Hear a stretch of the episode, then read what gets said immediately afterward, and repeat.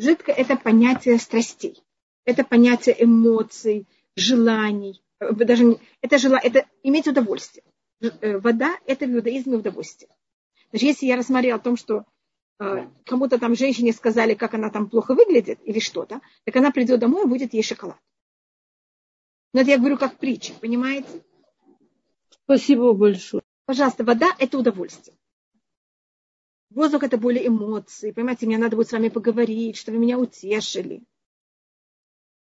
Банитхава, немножко в другом контексте вы говорили. Вы говорили газообразное, что мы можем принимать, э, э, когда нас обижают, э, не обращать внимания. Твердое – это быть твердым в заповедях, что лед, вода принимает воду форму льда, что быть твердым в заповедях в изучении Тары. А вода как жидкое состояние. Это милость. Вода – это милость, это давать, иметь связь с людьми, давать им добро, помогать, объединяться. А милость э, и жидкое состояние воды, это из чего учат? Это у нас, если я, скажем, хочу что-то взять и объединить, я не так, я хочу спеть что-то. Так вы знаете, что у меня там есть частицы, они не объединены, я э, беру, вливаю воду, все меня объединяется. Вода не имеет формы. Вот, как вы говорите, лед имеет форму, а вода не имеет форму. И она принимает ту форму, по что мы это берем и вливаем. И это вот умение взять и объединить. Вы знаете, когда вы говорите о человеке, который он такой не, не идет на связь, мы говорим, он такой сухой человек. У нас вот кто символика воды в иудаизме, это Авраам кто символика воздуха, это газообразного, это Яков. Э, и вот это вот понятие идти на контакт, объединять всех, давать всем, э, милость, это у нас Авраам. Принимать гостей, давать. Спасибо большое. Не, не, пожалуйста. И всюду, где мы видим воду, это понятие милости и э, желаний. Может я не скажу страсти, потому что это немножко не очень хорошее слово, поэтому я вместо страстей говорю желание. Пожалуйста. И я возвращаюсь, мы сейчас, мне кажется, да, мы уже по времени должны уже начать, а мы находимся сейчас, э, это вопросы к вам, Тиферет, это вопрос не ко мне. Всем шаватов. А, я, я извиняюсь еще раз, что я сразу отвечаю, потому что у меня по-моему, я уже говорила, у меня такой компьютер, что после какого-то... Я, если я не вижу сразу, я потом не могу увидеть. У меня как будто потом все начинает прыгать.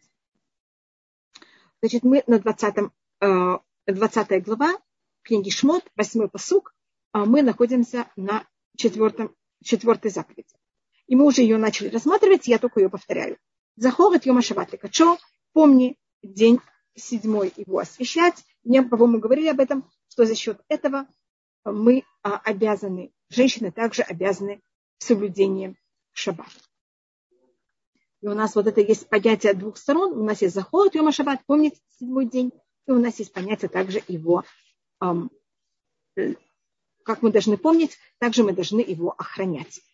А, и у нас тут начинается именно седьмая э, заповедь о Шаббате с буквы Зайн, даже чуть ли не единственная здесь. И это понятие того, что, как вы знаете, первая буква Э, заповеди Шаббат, она זכור, она э, буква Зайн. И буква Зайн у нас э, это седьмая буква алфавита. И, как вы знаете, Шаббат это также седьмой день. И у нас в 10 заповедей, как я помню, нет больше буквы Зайн. Она только тут у нас и находится. Что это понятие вот этого седьмого дня. И девятый посук, мы его сейчас просмотрим еще раз. Шешет ямим тавод. Мы, по-моему, говорили о разнице про Авуда и мелаха. Масета коль мелахтеха, шесть дней ты должен работать и делать всю свою работу. И у нас вот есть такое понятие, что в шаббат мы должны ощущать, как будто это называется коль мелахтеха суя. Все наша, вся наша работа закончена. Чтобы у нас не было в шаббат эм, мысли о том, что мы еще не сделали, что мы не, не закончили, чтобы у нас это было какое-то свободное совершенно ощущение. И когда начинается шаббат, мы просто полностью освобождались эм, от всех забот и всех э, мыслей о том, что у нас может быть, что-то еще надо или как-то. И эм,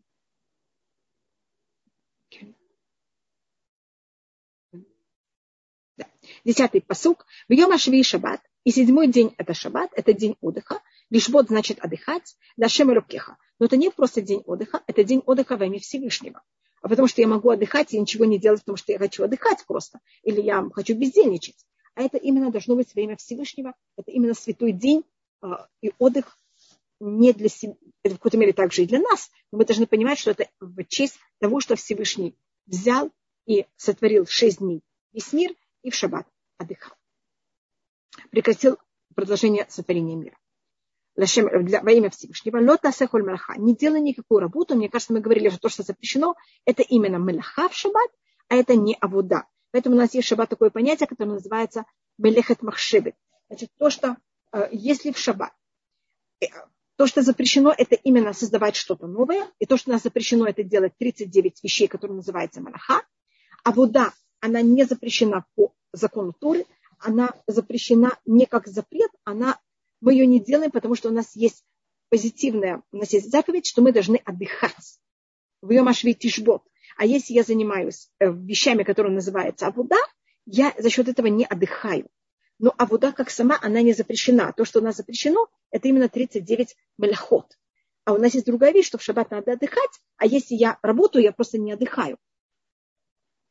И у нас, когда мы говорим о запретах, у нас есть вещи, которые человек делает, зная, что это запрещено. Есть, когда он забывает это делать или не знает, что это вещь запрещена. А есть вещи, которые называются что-то лем или махшевит. Значит, так как то, что запрещено, это именно малаха, а если, скажем, вы знаете, я говорю руками так же, что-то меня мама старалась научить не говорить, не жестикулировать чересчур и быть более женственной. Но вы видите, мама, конечно, очень успела а, в том, что она меня воспитывала, но все-таки я не очень хорошая ученица. Так если, скажем, шаббат, я жестикулирую, я так говорю, и совершенно я имела в виду говорить, но потому что я жестикулировала или облокотилась на, э, на стенку, а на, в стене был выключатель. И я же совершенно не имела в виду включить свет. Я имела в виду облокотиться, я просто даже облокачиваться, я даже вообще не знала, что там есть выключатель. Такая вещь называется лом и лехет махшевит. Тут не было вообще мысли о том, что я делаю. И такая вещь в шаббат считается, что я как будто ничего не сделала. Но если я знала, что это там, это совсем другое дело. И поэтому говорится коль малаха. Мне кажется, мы говорили, что малаха это от корень слова малах, ангел, что это какое-то создание, и также от слова мелих. В этом слове есть также корень слова царь. А царь это именно его главная вещь, что он продумывает каждую вещь, а не просто проявление работы. Поэтому то, что запрещено в шаббат, это именно вещь, которая на что-то создается. И мы уже говорили также о Тавлин Халвитеха. И тут, как вы заметите, есть семь вещей также. Ты, твой сын, твоя дочь, твой раб, твоя рабыня, и а, также твое животное, и а, чужестранец, который находится у твоих воротах. Видите, у нас есть семь вещей, семь персонажей, э, животные тоже включается в это, которые также не могут делать шаббат никакую работу. А, и мне кажется, вы говорили про э, детей также, что в шаббат то, что мне запрещено, я тоже не могу просить моих детей делать, даже если они маленькие. И также, если они это делают, мы должны взять их и остановить. А, когда мы говорим о животном, у нас, значит, есть у нас запрет пользоваться животным для запрещенной вещи для меня в шаббат – но животное в шаббат имеет право взять и щипать травку, потому что для нее, как вы знаете, это совершенно приятная вещь. Мне кажется, это мы тоже говорили. И сейчас одиннадцатый посук. Кишешет мимо Сашем это шамай бет Так как шесть дней Всевышний взял и создал небеса и землю, это я бет кола шабам, море и все, что в них, имеется в виду в небесах, земле и в море, в Аянах, в Аянах, в Йомашвии, и Всевышний отдыхал на седьмом дне. А, и точно так же, если Всевышний, который создал весь мир без вообще нужды отдыха, мы, как существа, должны это делать в шаббат. Алькен барах ашемет йома шаббат. Почему поэтому взял Всевышний и э, благословил э, шаббат, и его взял и осветил. Если мы просмотрим э, заповедь, эту же заповедь, как она говорится в книге Дворим, там будет вещи, которые очень похожи, и вещи, которые будут другие. Скажем, как мы уже рассмотрели, вместо захолот йома шаббат, помните день субботы, там будет написано шаморот йома шаббат возьми и охраняй день субботы. И там есть еще некоторые разные, там будет написано кашер цифха Ашем как тебя наказал Всевышний. И, может быть, я это уже скажу, хотя а, это надо будет повториться там также. Э, если можете это проверить в заповеди, которые говорится в книге Дворим, там, когда говорится про законы Шаббата, там говорится кашер цифха Хашем Лукеха. Как тебя наказал тебе Всевышний. А, и спрашивает устное предание, где тебя наказал, почему это говорится и указывается в 10 заповедей. Это же первый раз, когда Всевышний нам дает заповеди. Но, как вы помните, когда мы перешли море, первая наша остановка была в Мара, и в Мара уже говорится, что там Всевышний дал нам законы. И так как говорится в 10 заповедей, дворым, как тебе Всевышний наказал, значит, у нас мы видим, что есть какие-то законы, которые были даны нам до, здесь, это, до дарования Тура на горе Синай. И первое место, где мы такое находим, это в Мара. И поэтому у нас есть предание, что в Мара мы уже получили законы Шаббата. Но там они еще были даны не именно в той форме, как они нам даны уже в Торе, во время дарования заповедей. Алькен Бераха Шемет Йома Шаббат, поэтому, как мы сказали, Всевышний взял и эм, благословил день субботы. А если мы еще одна разница, если мы просмотрим 10 заповедей, которые в книге Турим, там не будет сказано, потому что Всевышний создал мир, там будет сказано, потому что ты был раб в Египте, Всевышний тебя взял и вывел из Египта. Значит, в шаббат есть у нас две совершенно разные вещи, из-за чего и какая суть шаббата. Одна суть шаббата – это память сотворения мира, и весь мир был сотворен в течение шести дней, и в седьмой день Всевышний отдыхал, и мы также делаем то же самое. И рассматривает Урахаим, что если э, мир в какой-то мере не соблюдается шаббат, мир разрушается. Потому что каждый шаббат Всевышний дает миру возможность существования. Всевышний его благословил. И Всевышний в шаббат дает, значит, есть создание, а есть, чтобы этот мир не э, исчез, а он продолжал существовать. Шаббат дает миру его суть. И поэтому каждый шаббат мы получаем суть. А в момент, когда я получаю суть, я не могу что-то новое делать, потому что тогда я не могу в этот момент получить суть. Если можно рассмотреть, это, может быть, я уже говорила, это рассмотреть Магаль, а каждый день сотворения мира дал миру еще одну грань. И у нас, скажем, я взяла вот эту вещь, которая у меня в руках, то же самое нужно просмотреть меня. Любую вещь, которая у нас есть, у нас все выпуклое, и любой вещи есть шесть сторон. Вверх-вниз четыре стороны. И каждый день сотворения мира дал миру другую сторону. Если мир был теоретически сотворен в пять дней или в семь дней, а тогда бы каждая вещь имела пять или семь граней. Э, теоретически в математике есть такая возможность, что мир имел другое количество граней.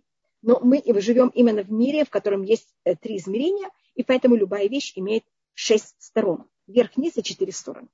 А шаббат нам дал Всевышний совсем что-то другое. Шаббат дал миру суть. Шаббат не дал нам еще одно измерение, а он дал нам Э, что это значит? Что это, скажем, коробочка, это человек, там это книга. И то, что каждая вещь имеет суть, это было дано в шаббат. Что значит получить суть, что каждая вещь имеет свое определение. Не только наружную коробку. Значит, шесть дней мир получил наружные э, э, грани, а шаббат дает миру понятие, что это такое, дает миру его цель, дает миру его э, определение. Скажем, что я человек. Значит, так как мы живем в мире после шаббата, мы не можем себе представить мир без того, что каждая вещь имеет свою суть. Но теоретически, если бы не было шаббата, вещи просто бы имели э, наружные понятия, а вот дать определение каждой вещи не было. Только мы такой вещи не можем даже представить, потому что мы сотворены после шаббата. И для нас это совершенно само по себе понятно. Можно сказать предназначение, да. Это тоже так. И заметьте, это рассматривает э, Пахарицхак, что, может быть, я не знаю ли вы, э, это снова для женщин это совершенно не обязательно, я только рассматриваю это, если как-то вы эм, читаете молитву, но снова я подчеркиваю, для женщин это не обязательно. У нас есть а, утренняя молитва, которую мы молимся перед чтением Шма, там есть у нас э, два благословения перед чтением Шма, и они в течение шесть дней недели такие же. Шаббат они другие. Шаббат они растянуты, они более длинные и немножко из, измененные также. А, некоторая часть их изменена.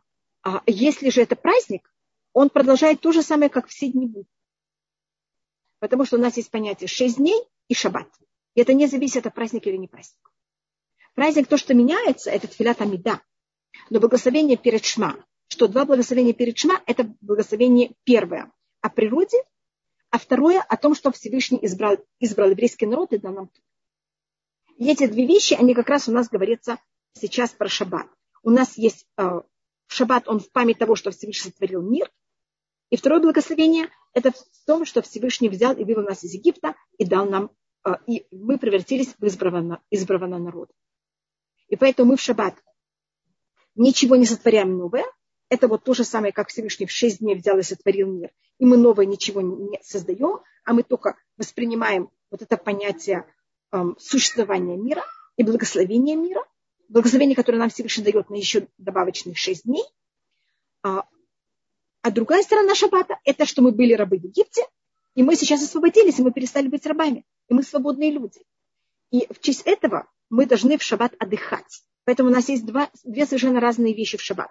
Одна вещь – это что запрещено в шаббат 39 вещей, а другая вещь, совершенно другая, это что мы в шаббат должны отдыхать. Они кажутся очень часто как параллельны, но они не совсем такие же, потому что 39 вещей могут быть очень легкими. Э, скажем, я могу нажать на кнопку в наше время и уничтожить полмира. Ведь я с своей стороны почти ничего не сделала, никакого труда. Но это произвело неописуемое влияние на весь мир. А есть другая вещь, это что я очень тяжело тружусь и очень тяжело работаю. И это символик, и это в шаббат мы тоже не делаем, потому что шаббат мы должны отдыхать, память того, что мы в Египте были рабы, и мы вышли в свободу, и мы уже больше не рабы. И иудаизм, его, у него есть две, в какой-то мере, главные опоры иудаизма. Веры – это то, что мы верим, что Всевышний, Он э, единый, и все понятия, которые мы можем говорить о Всевышнем. Когда Всевышний сотворил мир, это то, что у нас говорится в первый раз, мы соблюдаем шаббат в память того, как Всевышний сотворил мир. А, когда мы говорим о выходе евреев из Египта, мы подчеркиваем, что и также это, когда Всевышний взял и вывел нас из Египта, он этим доказал 10 казней, с помощью 10 казней, что он также создал мир, потому что мир был также создан с помощью 10 изречений в течение 7 дней. И поэтому то, что мир был создан в течение 7 э, дней, Всевышний нам проявил это, когда мы выходили из Египта с помощью 10 казней. И тогда также он проявил миру, что не только что он сотворил мир, а также что он правит миром, знает все, что происходит в мире, и наблюдает за каждым из нас, и имеет также с нами связь и рассматриваю предание, что значит благословил и что значит осветил. И рассматривается, что Всевышний благословил тем, мы уже рассматривали об этом, что ман в пятницу падал в два раза больше. Э, как будто бы было приготовление для шаббата. Благословение это какой-то плюс, это еще больше. А освящение это наоборот отдаление, что в шаббат ман, ман не падал. И это не только понятие того, что ман падал. Э, ман это символика в пустыне нашего экономического дохода. Потому что э, то, что в пустыне мы в какой-то мере нам нужно было делать для того, чтобы существовать, это собирать ман. А в шаббат мана не было. А в пятницу был два, э, ман в количестве в два, в два раза больше. И это символика того, что каждый из нас в течение всей нашей жизни, если, когда мы соблюдаем шаббат, мы Всевышний нас берет и нас благословит что то, что мы должны были теоретически заработать в шаббат, мы получаем в пятницу. Мы как будто в течение недели получаем этот доход. Если мы соблюдаем шаббат, и в нем ничего неправильного не делаем. Мы можем это посмотреть. А, мой папа очень любил об этом всегда рассматривать, э, сравнивать себя с другими людьми вокруг. Вы знаете, что мы не работаем в шаббат, а, и одна седьмая а, моей жизни я не работаю. Другие люди, которые не соблюдают шаббат, и работают на такой же работе, как я, они должны теоретически заработать на одну седьмую больше, чем я. Может, они же работают еще один, они могут работать еще один день недели, скажем, когда это было э, в России или вообще в западном мире, все работают там 6 дней в неделю, а евреи работали 5 дней в неделю, потому что в воскресенье также невозможно работать. И все равно мы не видим, что евреи намного более э, убогие или эти религиозные евреи живут кого-то более экономически хуже, чем кто-то другой.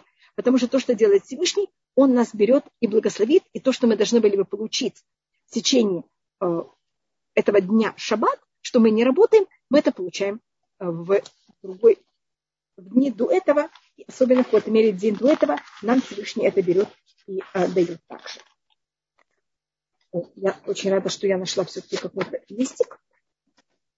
А, я тоже хотела рассмотреть, что, как вы знаете, в шаббат, может быть, я это уже показывала. В шаббат то, что мы не делаем, это мы не работаем. У нас есть 39 а, вещей, которых они называются маляхот. Это 39 вещей, которые запрещены в шаббат.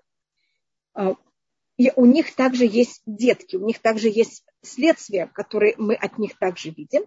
И какое, какое число это 39? 39 у нас считается число, которое стремится к 40. Представляете, что 39 это почти какая цифра? Почти 40. И когда мы рассматриваем в устном предании, там нигде не будет сказано, что в шаббат запрещено 39 вещей.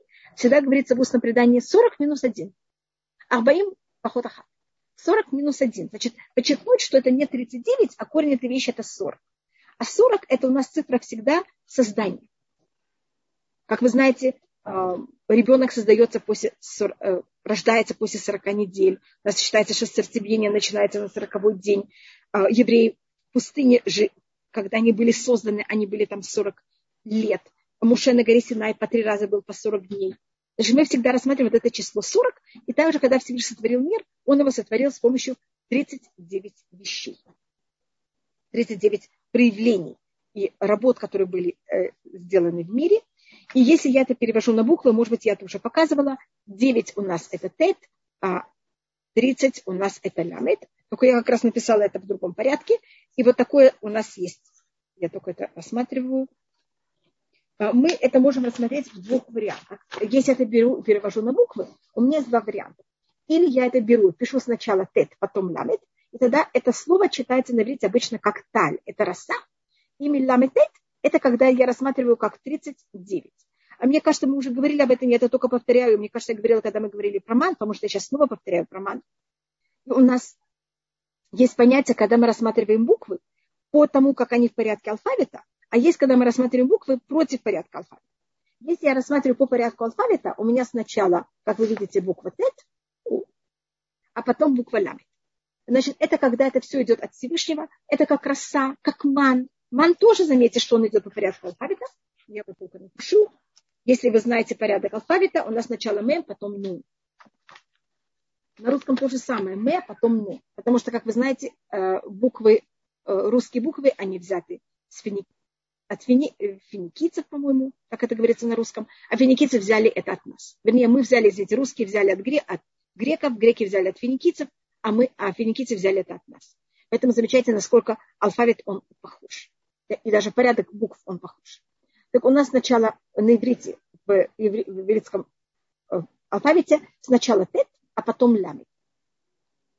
Э, и это понятие, когда это идет от Всевышнего, когда мне вообще без никаких усилий, когда Всевышний мне все дает. Так это когда все правильно, и я соблюдаю законы Всевышнего, и я получаю тогда все, что мне надо, как роса от Всевышнего. Это не значит, что я не должна э, стараться, но психологически я должна быть полностью спокойна, что Всевышний мне даст все, что мне надо. А есть другой вариант, когда я решаю, что я хочу быть хозяйкой, и я хочу все отвечать за все, и тогда у нас буквы меняются. Потому что у нас сначала ламет, это как будто я сама, а, я же иду снизу, а потом тет – это буква, которая раньше. И тогда у меня ламетет – это вот эти 39 вещей, которых мне надо, надо трудиться в этом мире для того, чтобы достичь для себя это пропитание. Если мы освещаем шаббат, тогда также Всевышний нас благословит в течение всей недели, а, и у нас в какой-то мере есть благословение во всем. И, и это в какой-то мере Зоа рассматривает это, это понятие, что, как я вам сказала, что шаббат – это день, который мне дает всю благу. И это день, когда я должна прекратить все делать, потому что я должна просто собрать вот это э, благословение, которое мне Всевышний дает. А потом в, течение всей недели я им как-то им распределяюсь а если в этот день, когда мне дают все, я буду занята, я в какой-то мере это не смогу взять и принять. Я говорю также о себе. Я считаю, что если бы вот это понятие быть все время, э, бегать все время, работать, переживать, что и как, если, мне кажется, не было бы шаббата в течение недели, вы бы просто не вышли. Это дает нам такое понимаете, спокойствие психологическое, физическое, для того, чтобы мы могли взять и набрать силы. И шаббат нам дает силу на всю, на всю нашу следующую неделю. Э, есть даже, по-моему, Генрих Гейна, у него есть такая, в мере, эм, сказка, в которой рассматривает, что был принц, он превращается э, в собаку, в течение всей недели он собака, которая бегает и лает, и непонятно что. Когда начинается шаббат, он превращается снова в принца. И когда заканчивается шаббат, он в таком ужасе, что он еще немножко станет еще раз собачкой, что он чуть не падает в уморок, и поэтому мы нюхаем бесамим для того, чтобы как-то остаться, понимаете, как это, прийти в себя. Эм, и это, мне кажется, также проявляет нашу разницу между шаббатом и в течение всей нашей э, недели.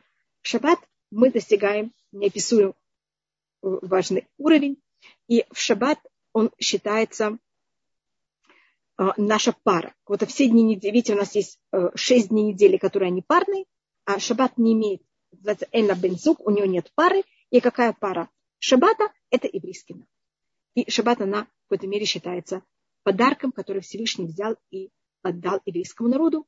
Э, в течение всей недели у нас, как вы знаете, у человека есть мы будем говорить только о трех духовных уровней, э, два добавочных есть очки пять, только двух более высоких мы обычно не говорим, мы говорим только о более нижних трех, что это нефеш, э, гуах и нешама. У нас есть понятие нефеш, это физическая часть, э, то, что связывает человека, душу человека с его телом. Это тяжкие все наши глобальные проявления человека. Есть у нас также гуах, это более духовная часть, это то, что видите, даже на русском дух – это же духовная часть, это называется руах. Есть еще более высокий уровень, который называется нишама. Эм, и в течение всей недели у нас нет почти никакой связи с нишама, а в шаббат у нас есть, мы получаем какую-то связь с нишама. И это особость шаббата. Но так как мы очень физические, говорит на это Раши, мы даже в шаббат, э, когда мы получаем этот уровень души, мы его воспринимаем тоже физически, и поэтому то, что мы ощущаем шаббат, это что мы можем столько спать и столько есть, что мы не можем никакой другой день недели. Поэтому мы тоже эту духовную часть воспринимаем очень физически. И рассматривается о том, что если человек себя ведет очень правильно, там он может как-то приготовиться, почувствовать момент, когда входит в него это нашама и тера, добавочный уровень э, души. Но у нас говорится, что многие говорят, описывают, что они пробовали делать все по правилам и не почувствовали это мгновение, когда это происходит. Но мне кажется, мы все ощущаем вот это ощущение особое какое-то есть шаббат и немножко такое падение, которое происходит, когда заканчивается шаббат. Извините, меня что-то спросили. Поэтому так много социальных, эмоциональных проблем в секторах я работаю. Да, да, Эстер, я думаю, что это... Потому что без шаббата, я думаю, что просто невозможно. Я говорю о себе, я думаю, что я без шаббата не могла бы просто прожить. Потому что это то, что мне дает силу на а, всю остальную неделю. И не только физическую, а также психологическую. Человек может полностью от всего, от всех проблем, от всего э, взять и в какой-то мере отключиться. И в шаббат человек должен себя ощущать, как будто никаких проблем у него есть. Нет вообще никаких проблем. И все полностью сделано. То, что называется в устном предании «Киилу махтахасуя», как будто все твои работы закончены и сделаны. И говорится как будто бы, потому что понятно, что не все сделано. Но ты должен решить эмоционально, для тебя все закончено и сделано. И ты вообще ни о чем не переживаешь в шаббат. Есть даже такая символическая вещь, что когда Всевышний сотворял мир, были некоторые вещи, которых надо было еще закончить их сотворение, и было мгновение уже начинается шаббат, и Всевышний прекратил. Это вот нас научить не то, что Всевышний, он же знал все заранее, это вот это понятие, что начинается шаббат, мы все прекращаем. И нам все равно, что И Всевышний вырулит эту всю э, ситуацию. Эм, и двенадцатый эм, посук мы сейчас переходим. «Э, Кабет это виха меха. Уважай твоего отца и твою мать, леман ярихуня меха, чтобы удлинялись для твоей жизни, аля дамаша нижба шем рукеха, аля дамашер, извините, все, все прочитал неправильно. 12 посыл, кабет это виха меха, уважай твоего отца и мать, леман ярихуня меха, чтобы удлинялись дни твоей жизни, аля дамаша шем рукеха нутен лах, на земле, которую Всевышний э, твой берет и дает тебе. Значит, тут мы заканчиваем. Первый скрижали. И у нас говорится, что надо брать и уважать родителей. Если мы просмотрим в скрижале, которых, 10 заповедей, которые говорится в книге Дворим, там говорится то же самое, только там есть добавка. Кашар цифхашем рукеха, как себя наказал Всевышний, как я уже говорила эту цитату, и говорит на это устное предание, что также уважение родителей и что надо уважать родителей были нам уже даны также в Мага. Значит, это было, у нас есть, видите, даже намеки в 10 заповедей, какие законы были нам даны еще до этого и рассматривает э, Шахова, не смотрят комментаторы, почему именно эти две вещи, о, о них говорится, как наказать себе уже Всевышний, и это подчеркивается первым делом, потому что они были нам даны, э, когда мы, перед тем, как мы еще получили все законы. И мне кажется, мы говорили про шаббат, что шаббат нам был дан очень постепенно. Нам был сначала дан шаббат, э, и уважение родителей тоже, только я сейчас потом перейду к уважением родителям. Сначала нам был дан, и, может быть, мы говорили уже об этом, когда мы были еще в Египте, И Муше, который был советник фараона, он вычислил, и он попросил фараона, э, и уговорил фараона дать евреям в Египте э, шаббат как свободный день. Он им тогда сказал, ты хочешь сильных рабов или слабых рабов? Фараон, конечно, сказал, что он хочет сильных рабов. Тогда ему сказал Муше, если твои рабы будут работать все дни недели, а они же потом станут очень слабые, надо им дать какой-то день отдохнуть. И тогда он взял и выбрал э, Муше Шаббат, и фараон это согласился. А поэтому у нас есть понятие просто свободы и не работы. И у нас также есть предание, что евреи, когда были в Египте, у них были некоторые записанные вещи, которые им передал Авраам Ицхак Яков, и когда и в шаббат у них было время взять это, читать и этим заниматься. Поэтому они тоже превратили этот день в какой-то мере не только физический отдых, а также в какое-то э, психологическое и духовное наполнение. А потом мы получили его прочитать, почитать эти цели идет в первую очередь. Да, конечно, тиферет, мы это, это будет у нас сразу вещь, которую мы затронем сразу только как мы э, закончим какой-то мере. А шаббат я хотела еще одну вещь просмотреть. Потом у нас есть законы шаббата в Мага, потом у нас есть законы шаббата, когда выпадал мар, ман, и, конечно, мы это получаем во время уже дарования Торы. И, может быть, я уже об этом говорила. В празднике, если праздник попадает в шаббат, у нас в некоторых мы берем и добавляем в молитву слово беахва, с любовью. Потому что в шаббат есть вот это проявление э, нашего отношения к Всевышнему с любовью. Потому что мы почти все законы Торы получили как одно во время дарования Торы, а шаббат мы получили заранее. И мы его вот соблюдали с очень большой любовью. Мы проявили нашу любовь к этой митцве, потому что это еще было до того, как мы были обязаны все соблюдать. Поэтому в шаббат проявляется очень большая любовь Всевышнего к еврейскому народу. И шаббат – это также один из вещей, которые только еврей имеет право соблюдать. Потому что я вам говорила об этом, что шаббат считается как наша пара, как что-то очень особое, что Всевышний взял и нам дал. Я видела Прецадик, что рассматривает, что шаббат и еврейский народ, у нас есть такие особые отношения.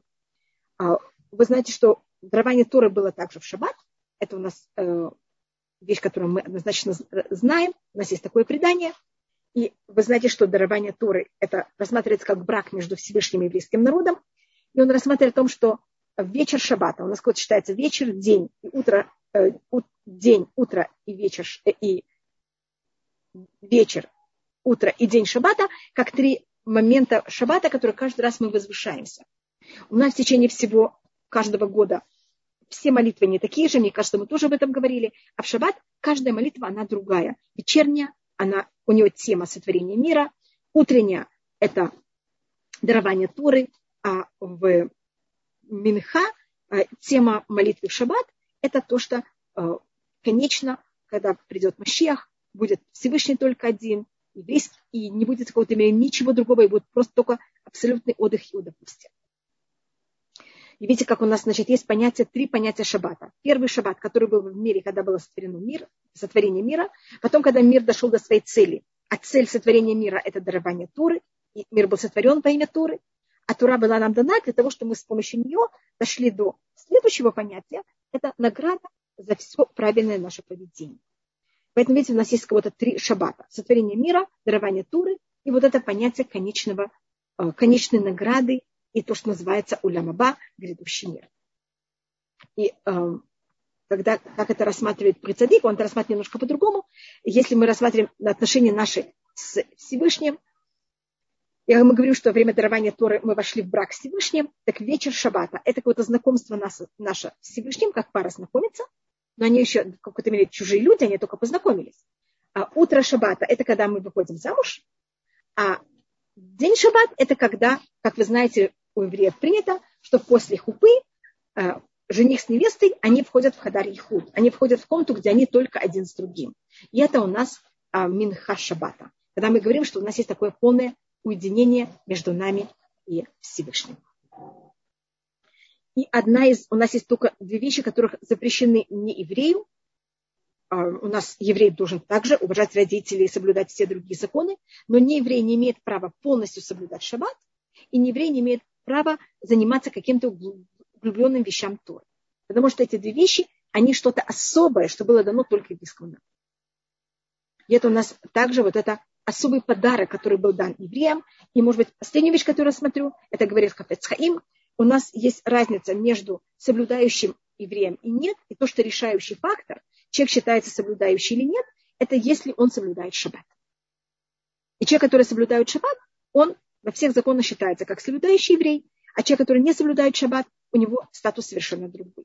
Это тоже называется шумер шаббат. И сравнивает это Хафец Хаим, что есть магазин. Как, как раз у жены Хафец Хаима был магазин, и он в это время дает примеры своей личной жизни.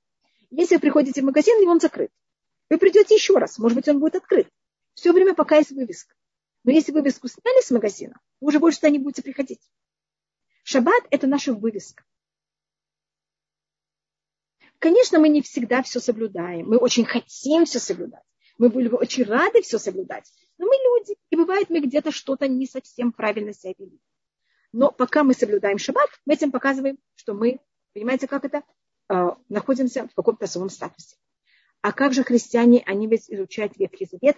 Это, да, спасибо, Хайка, что вы это спрашиваете. Это не считается именно той скрытой части Туры, которую мы не можем, чтобы э, взяли и занимались не евреи это относится только к устному И как вы знаете, а, греки от нас потребовали, когда мы были под властью греков, взять и перевести Ветхий Завет на греческий язык. И мы это сделали.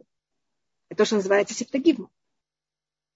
Поэтому эта вещь, она, да, разрешена не евреям. В этом нет никакой проблемы. И сейчас мы переходим, хотя я уже прочитала 12-й посыл к уважению родителям. И, как вы видите, оно находится также рядом с шаббатом.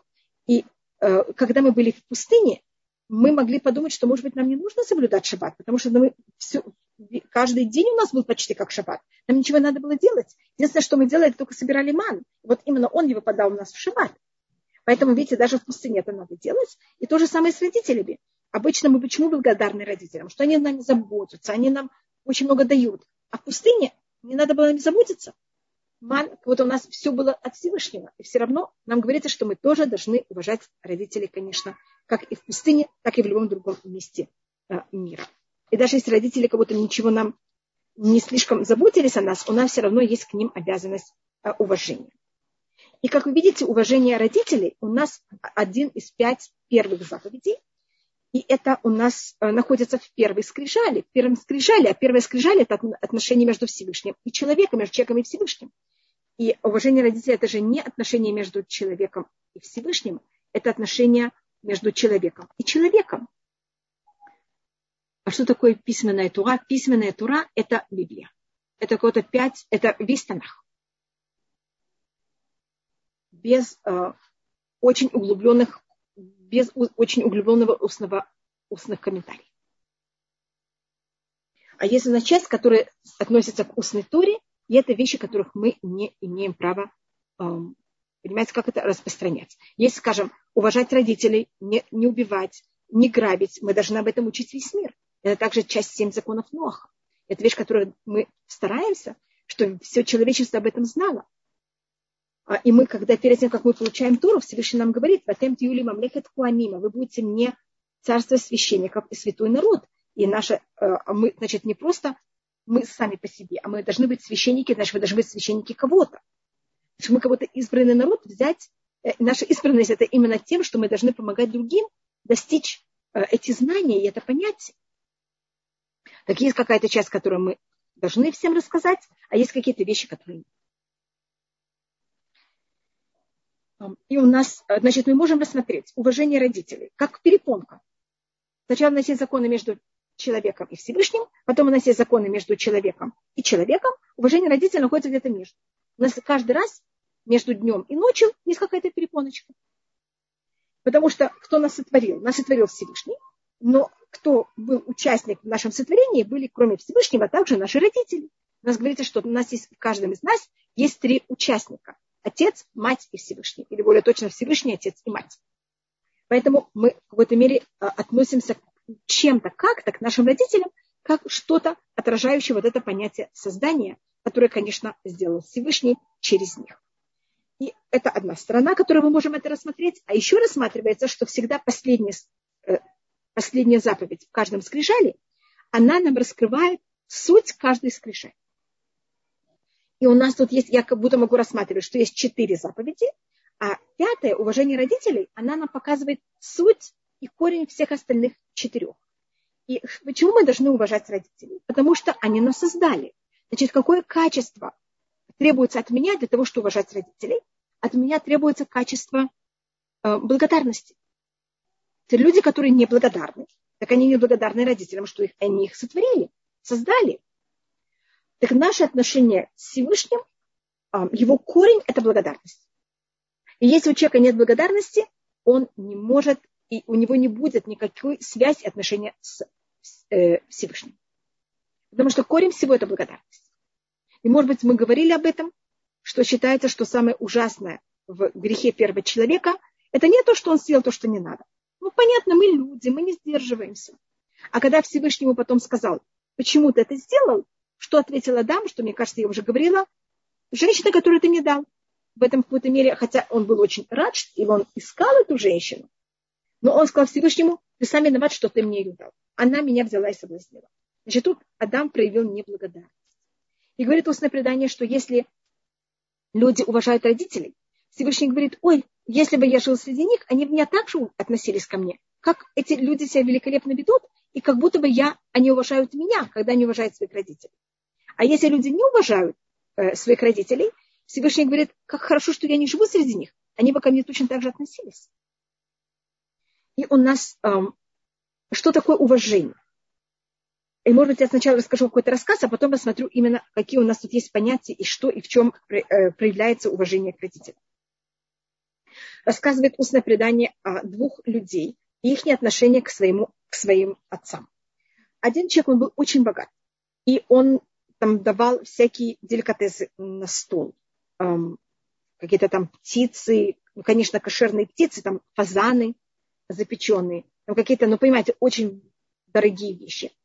И отец его один раз спросил, ты меня так хорошо кормишь, скажи мне, пожалуйста, как у тебя есть так много денег, меня так, ко мне так хорошо относиться, меня так хорошо кормить. На это ответил ему сын, старик, жуй и молчи. Извините, что я так ужасно говорю. Мне кажется, я так никогда никому не говорила, я просто перевожу, понимаете, то, что там говорится. И говорит устное предание, что этот человек, ешь махилок тумот, есть, то берет и кормится его отца деликатесами и получает ад. Может, что было отцу лучше, чтобы вообще не кормили, чем там к нему так говорили. А другой человек, его отец, и он, они работали как мельники. В древние времена работать на мельнице была очень физическая, изнурительная, тяжелая работа.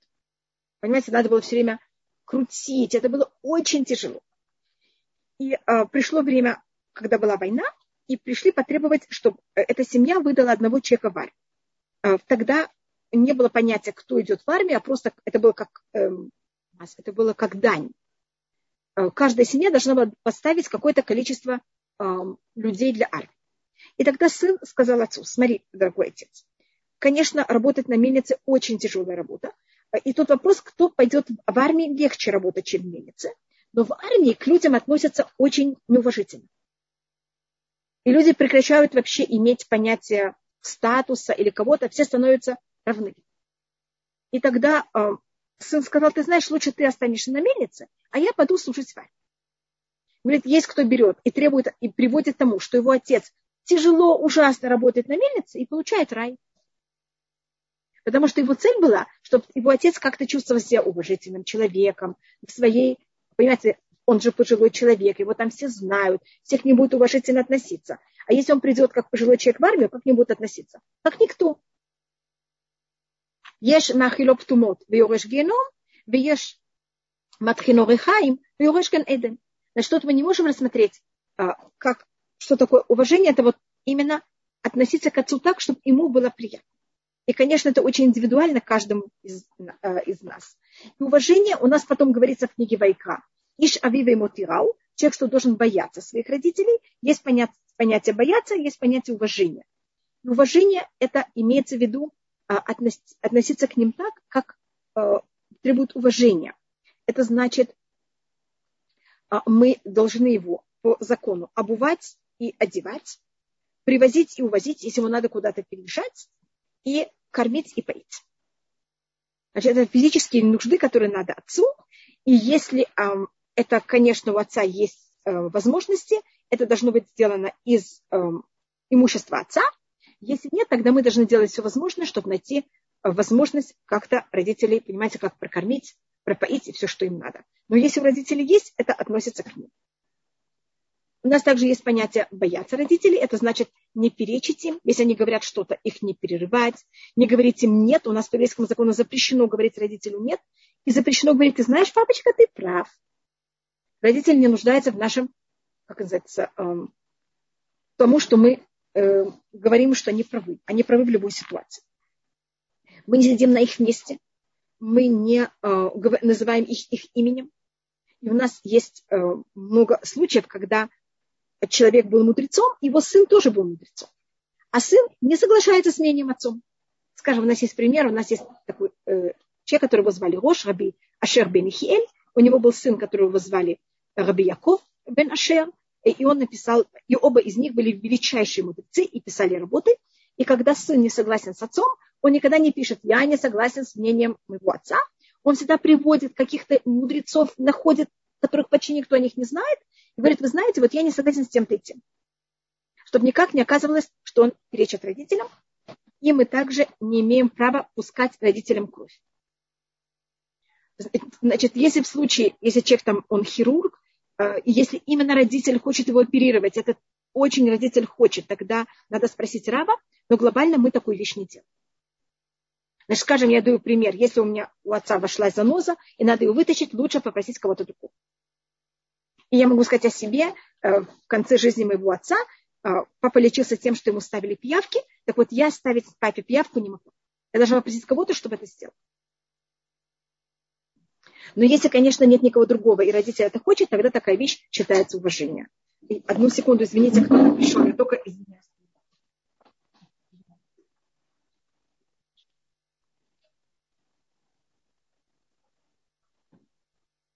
А, и у нас рассказывается, что один раз пришла мать Раби Ишмаэля в суд к мудрецам и сказала, мой сын меня не уважает. И говорится, что все лица сынови, э, мудрецов почернели. Значит, если мудрец не уважает своих родителей, какой он вообще мудрец? Как это может быть? Но они были очень приличные люди. Значит, когда к вам приходят такими вещами, не, сразу не вызывайте другого, не начинайте о нем ничего не говорить. Первым делом спросите, что такое он делает. Вы знаете, первым делом надо все спросить. И тогда взяли и спросили его, а, что ты такое делаешь, почему твоя мать о тебе такое говорит? И он тогда рассказал им. Вернее, извините, они сказали, спросили ее, что такое твой сын делает, из-за чего ты считаешь, что он тебя не уважает, почему у тебя такие претензии к нему. Я тогда им сказала. Значит, перед тем, как они его позвали, а, только спросили ее, что это такое. Значит, никогда не делайте выводы сами. Спрашивайте. Может быть, то, что вы думаете, это совсем не так, как это выглядит. Я так им сказала в древние времена, э, это было во время периода второго храма, и немножко после, после мудрецы, они э, сидели в, в доме учения, они сидели на полу.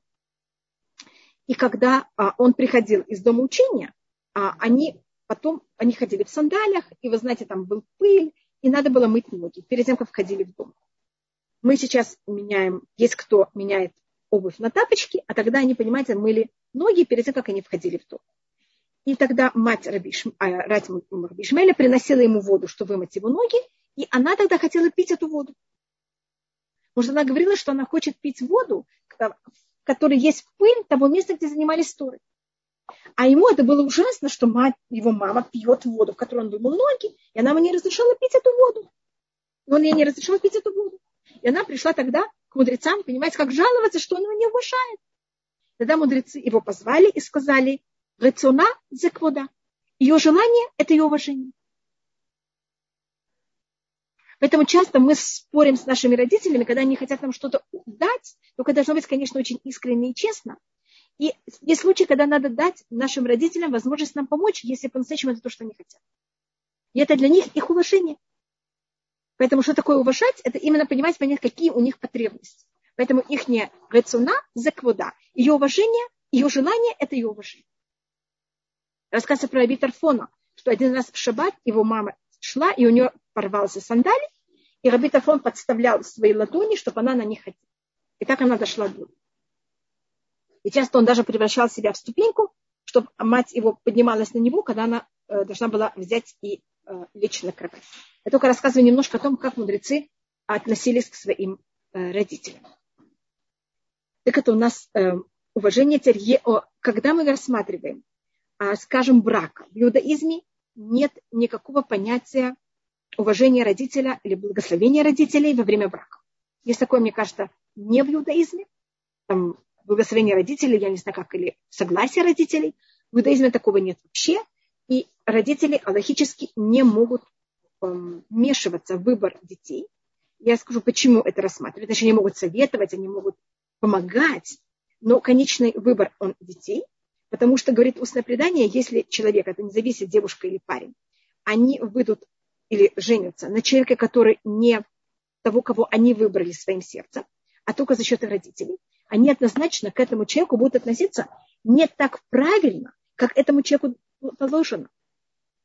И это в какой-то мере а, переступление э, э, заповедей. Люби своего ближнего, как ты любишь самого себя.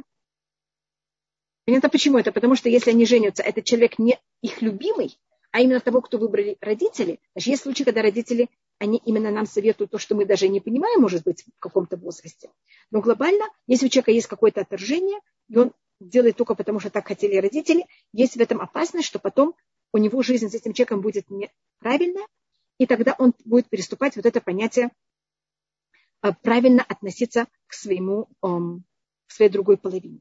И это в какой-то мере а, считается неправильной вещь.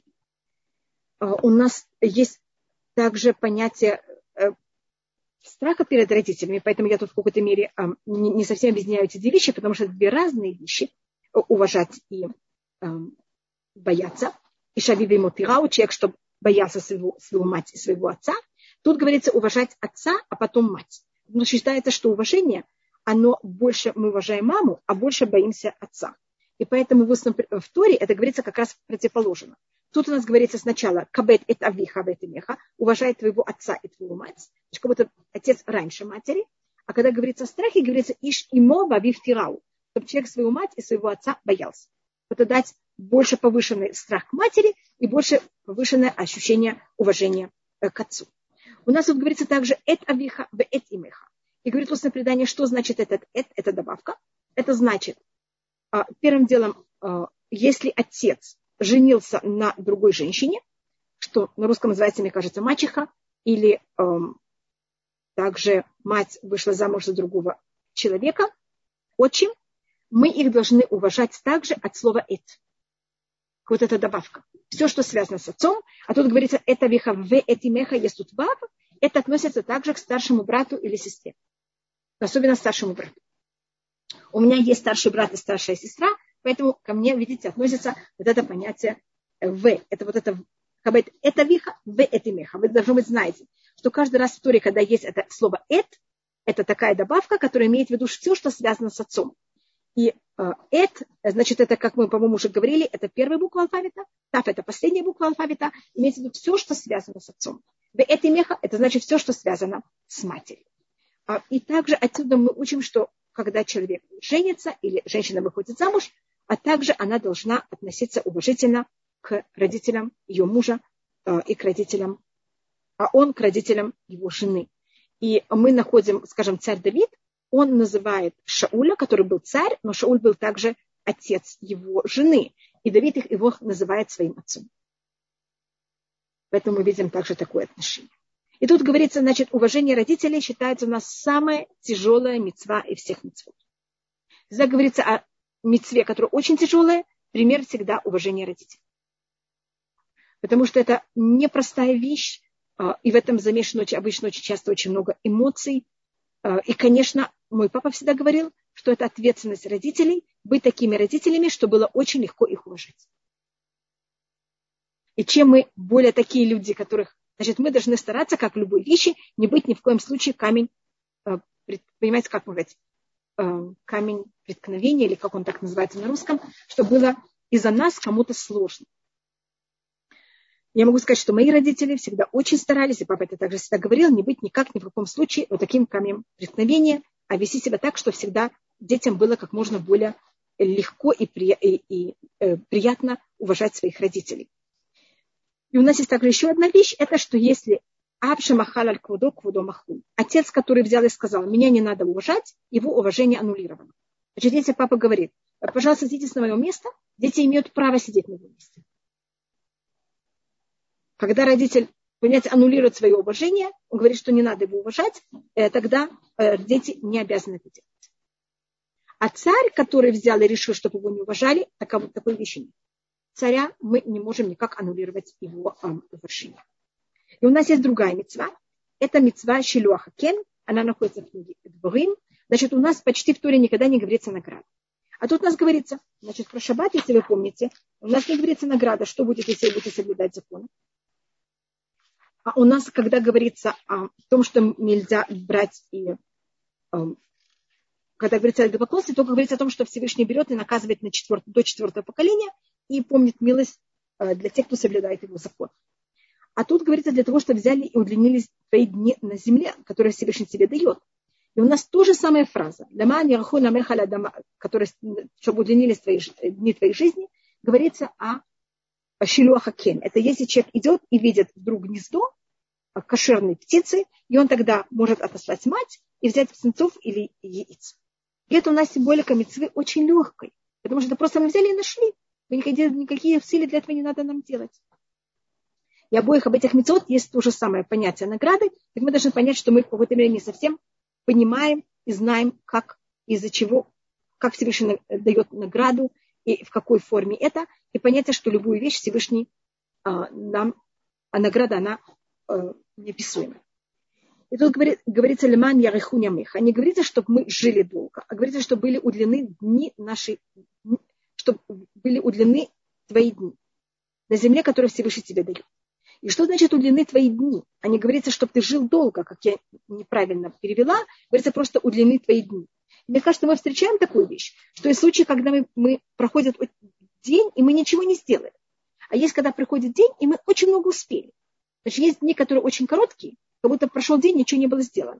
А есть день, который как будто в нем есть очень много времени, когда Всевышний нам дает очень много возможностей и очень много благословений, что мы за короткое время успеваем очень много. И когда мы уделяем время родителям, Всевышний нас благословит, что у нас дни длинные. Значит, что мы успеваем очень много. Кроме того, говорит Раши, что в Торе все говорится... Да, меня спрашивает Абига и Леви, можно ли стричь родителей. Если нет никого другого, тогда можно. Если родители именно предпочитают, что мы это сделаем. Я могу вам сказать, что у меня был тоже такой случай. Э, у папы был, но у меня была с этим проблема, потому что нельзя родителям вырывать волосы. Это тоже, понимаете, такой запрет. А папе надо было взять и пройти операцию на глаза, и для этого надо было ему очень тщательно его вымыть, особенно бороду. И папе это было немножко сложно самому сделать, и папа меня попросил, и тогда, да, у меня была вот эта проблема, что я должна была... Вы знаете, что когда вы моете бороду, ее расчесываете, конечно, может быть вырванный волос. Но я могу сказать, что я один раз такую вещь сделала. Даже два раза, потому что папа были операции на два глаза когда у него был катаракт, ему надо было делать, понимаете, как-то для этого. Папа, конечно, очень следил за чистотой и мылся сам, но тут надо было, понимаете, как-то это сделать. Попросили, чтобы это было очень особо сделано, а, и папе было очень неудобно, чтобы это сделал какой-то чужой человек. А, поэтому если это не пускает кровь и никак, но если вы хотите, спросите. Потому что мы также э, купать родителей, это видеть их, значит, у нас есть всякие ограничения на это часть того, понять вот это уважение родителей, как мы к ним относимся. И говорит на это устное предание также, что у нас слова Торы, они говорят позитивно, но из них мы можем учить также и негативную сторону. Значит, если вы уважаете ваших родителей, ваши дни удлиняются, из этого делается вывод, что если вы не уважаете ваших родителей, что происходит в ваши дни, я не хочу продолжать. А, поэтому у нас есть, понимаете, позитивная сторона и также в какой-то мере противоположная сторона. Мне кажется, кто-то поднял руку, или я просто так это видела. Мне показалось, что кто-то давно уже поднял руку, и я не ответила. Если да, я извиняюсь перед тем, кто это был. Если я вас не заметила вовремя, извините меня. А, и мы тут также видим, что наша возможность и наше право на, на Израиль, оно тоже в какой-то мере связано нашими родителями, потому что говорится на земле, которую Всевышний тебе дает. И у нас есть очень тяжелый рассказ, и этим, может быть, мы закончим сегодня. Это что э, считается, что за счет этого были, как вы знаете, четыре человека, которые вошли в Пардес, в самую глубину занятия Торы. Именно ту часть Торы, которую мы, как говорили, мы не берем и не даем, э, не преподаем евреям.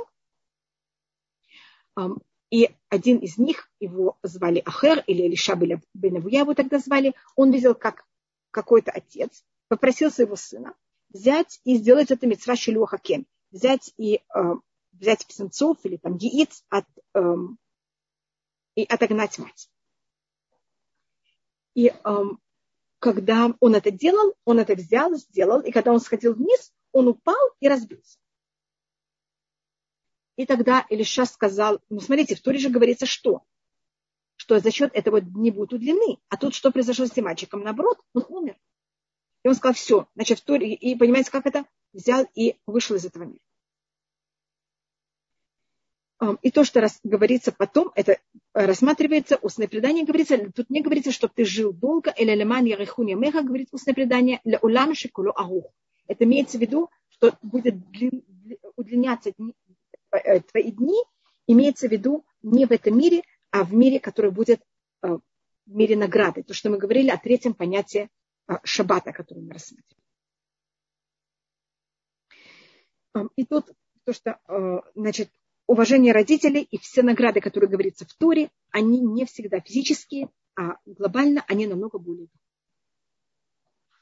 Если мы уважаем родителей, как мы уже говорили, это так же, как будто мы уважаем наших э, Всевышнего, и это в какой-то мере рассматривается точно так же. Следующий скрижаль, к которому мы без Раташем перейдем еще немножко, я думаю, в следующий раз, это у нас будет уже отношения между человеком и человеком, и там у нас будет все намного